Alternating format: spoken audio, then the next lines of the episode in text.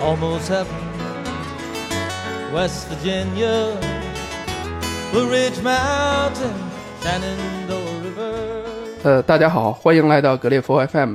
那么这一期呢，我们仍然是跟着格列佛自驾北美的一个专辑。我们这一次呢是西部线路的一个行程。那么在真正的去北美自驾之前呢，可能还是有一些呃方方面面的准备工作呢需要注意到。那么这一次继续跟我们聊美国自驾的朋友呢，是我们的行者丁。今天呢，我们俩呢给大家聊聊线路规划应该注意哪些问题。现在呢。行者丁呢就在我们的线上，让他跟我们的朋友们打个招呼。呃，大家好，我是爱玩兔旅行的行者丁。呃，五年来，我要么走在北美自驾的路上，要么就在辅导国内自驾游的旅行者如何做旅行计划，如何旅行。接受过我们这种服务的旅行者超过了一千人，各种旅行计划的设计问题，各种旅行计划的经验。我非常希望在这里和大家分享一下，让大家在旅行设计过程中，呃，避免一些问题，多一些好的体验。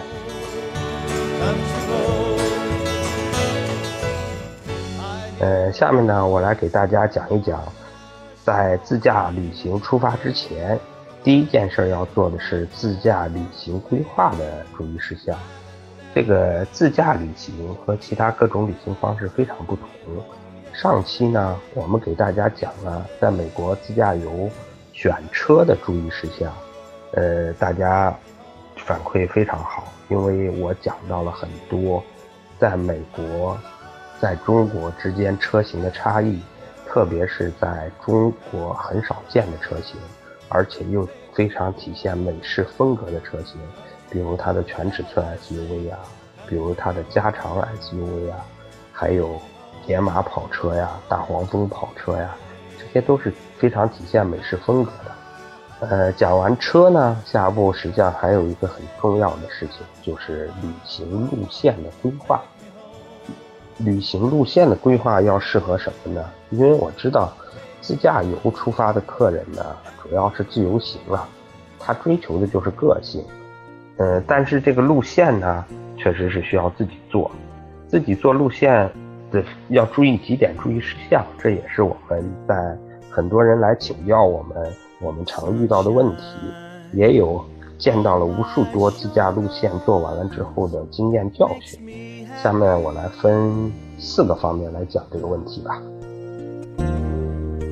Sunshine in my eyes.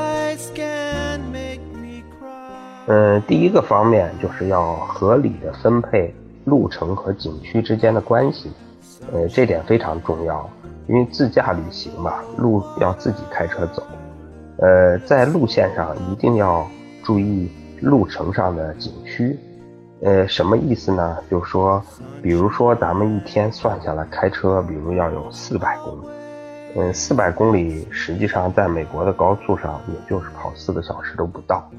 但是连续如果跑四个小时，实际上是非常枯燥无聊的一件事情了。所以说，在注意景区的时候，就要想办法把在四个小时的路线上，要一定能串上不同的景区。最好的状态是啥呢？一个小时之内就可以到一个比较著名的景区，然后大家下来玩一玩，照照相，仔细欣赏一下，然后也休息一下，调整一下。然后再开车继续往前走，然后基本上控制在一个小时之内吧，大家能停一停、玩一玩、休息休息，呃，有一个美好的景区的一个游览过程，然后再结合路程上的一个自驾的体验，呃，这点非常重要。我常常跟很多人讲啊，咱们是去美国自驾游览的，不是去美国当司机的，不是去送快递的，所以说。景区是核心，但是就像一个珍珠项链上的珍珠，自驾的路线呢是这条线，把这个串起来，线太长不好。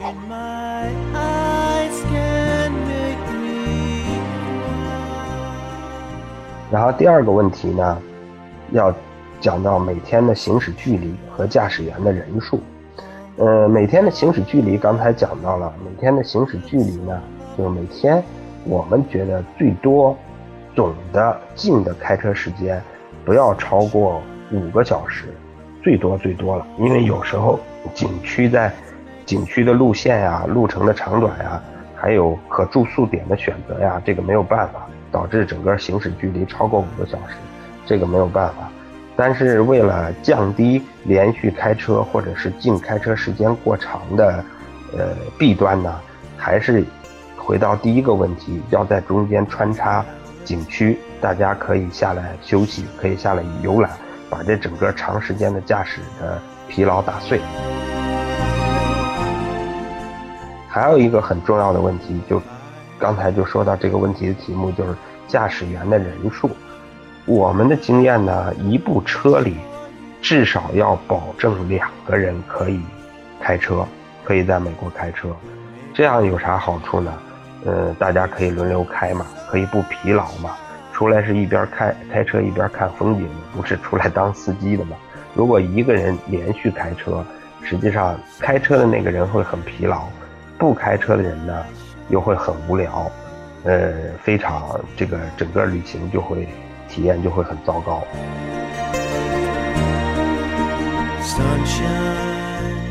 第三个问题呢，咱们讲的路线规划第三个问题，是一个教训了，就是说切记根据大巴车旅行的线路来制作自驾旅行团的线路。呃，这这点是很多出门自驾旅行的游客常犯的错误，是非常重的重要的一个教训。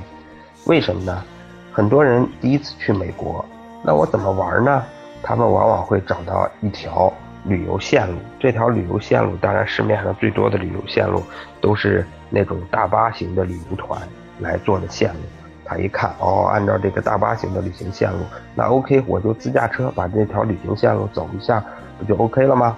其实这个是非常错误的。首先，第一点。咱们既然选择了自驾车旅行，就要发挥出自驾车旅行的优势。自驾车旅行优势是啥？可以非常自由，可以非常个性，可以自己在自己选取的景点想停就停，想看就看。这点是自驾车的旅行的优势。但是如果用依照这种大巴车旅行的线路来做这个旅行线路的设计呢，这个优势完全不发挥不出来。呃，大家可能有一个误会，大家以为。大巴车的行驶速度慢，在整个旅行过程中，它走的路线会比自驾车的旅行团走的短，其实是一个大大的误解。事实恰恰相反，大巴车每天走的路程是远远大于自驾团的走的路程的。因为大巴车旅行的形态是什么呢？是专业司机开车，他们的瞬时速度尽管不快，但是一天下来平均速度实际上是蛮快的。还有一个问题，大巴车每天早上都会起得很早，呃，基本上六点钟起床，七点钟肯定是出门的，呃，他为了能让整个线路的操作成本降低嘛，可以把酒店放在比较偏远的地方。还有一个问题就是，大巴车的游客在上了大巴车之后，往往是睡觉的状态，其实他觉不出路上会时间太长，因为他一无聊他就睡着了。但是自驾车不一样，自驾车大家都会一起聊天啊，一起看风景啊，轮流开车呀。这个时候如果长途开车的距离会很长，实际上就会慢慢觉得无聊了，而且会很疲惫。呃，还有一个很重要的问题就是，大巴车的很多景点是去不了的。就比如说我举一个例子，我还拿加州一号公路举例子。呃，传统的大巴车旅行路线，从旧金山出来一天就会到十七英里和蒙特雷小镇，还有卡梅尔，然后在那儿玩一天，然后第二天，大巴车就会直接去赫氏城堡。他去赫氏城堡是要绕行幺零幺公路去的赫氏城堡，然后什么呃丹麦城啊，然后圣塔芭芭拉呀，然后他就能很快的就到洛杉矶，但是。这个路线里实际上错过了加州一号公路的精华，就是 Big Shore 大索尔那段。为什么大巴车不去大苏尔呢？其实这里有它整个车的限制了，就是十五座以上的巴士车是不允许上 Big Shore 那条路的，就是加州一号公路最精华的部分。但是这点恰恰是咱们自驾游的优势，所以说很多自驾的客人如果根据这个大巴车的旅行路线来做规划的话，要么会把自己拖得很疲惫，因为。因为他会跑很远，要么就会错过很多景点，而且不仅仅是自由行的游客会犯这个错误，实际上我还见过很多，呃，不是很专业的自驾行的旅行团也会犯这样的错误。他们在给客户做路线规划的时候，也是完全照搬大巴车的就路线，仅仅是把交通工具换成了自驾车，呃，所以说这点。导致这个旅行体验很差。当然了，解决的问题的办法是啥？要仔细看攻略。呃，如果自己攻略看不过来，仔细听咱们的格列佛，或者找我们爱玩兔旅行。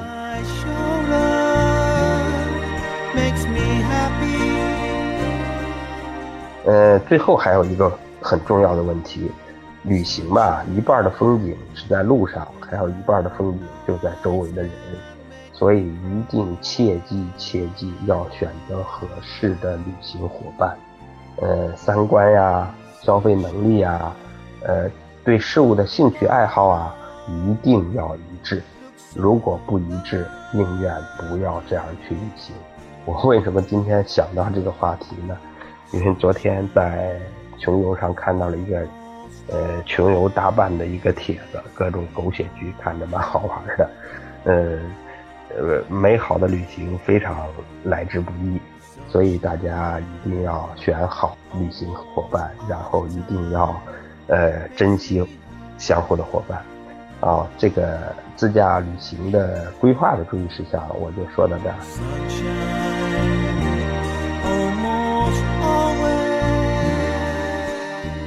好。嗯，谢谢丁同学啊，今天跟我们的分享，在北美自驾线路规划的这方面的注意事项。那么我们今天聊了如何这个分配路线和景区之间的关系。那么景点呢，就像路线上的珍珠啊，大家一定要注意如何串联。第二个呢，就是我们在行驶里程这方面的一些呃小的一些技巧，那不要超过每天大概五百公里这样的一个距离。那么第三个呢，我们在制定攻略的时候呢，不要跟着大巴来设计我们的呃自驾游的线路。那么最后一个呢，选择一个和你三观一致的小伙伴，那这个也非常的重要。那么今天呢，我们先聊到这儿。那么下一期呢，我们还会继续请丁同学来给我们聊一聊美国西部自驾的呃他的一些经验和一些旅行的一些干货。那么如果大家呢没听过瘾，还想和我们的呃，行者丁继续聊一聊美国自驾方面的一些事情的话呢，也可以通过我们的微信，是听格列佛的全拼，然后输入行者丁，那么就会有行者丁的页面呢弹出来，来方便大家和他进行沟通和联系。那么再一次感谢行者丁接受我们的采访，也谢谢大家持续的关注格列佛听的旅行攻略，谢谢大家，下期再见。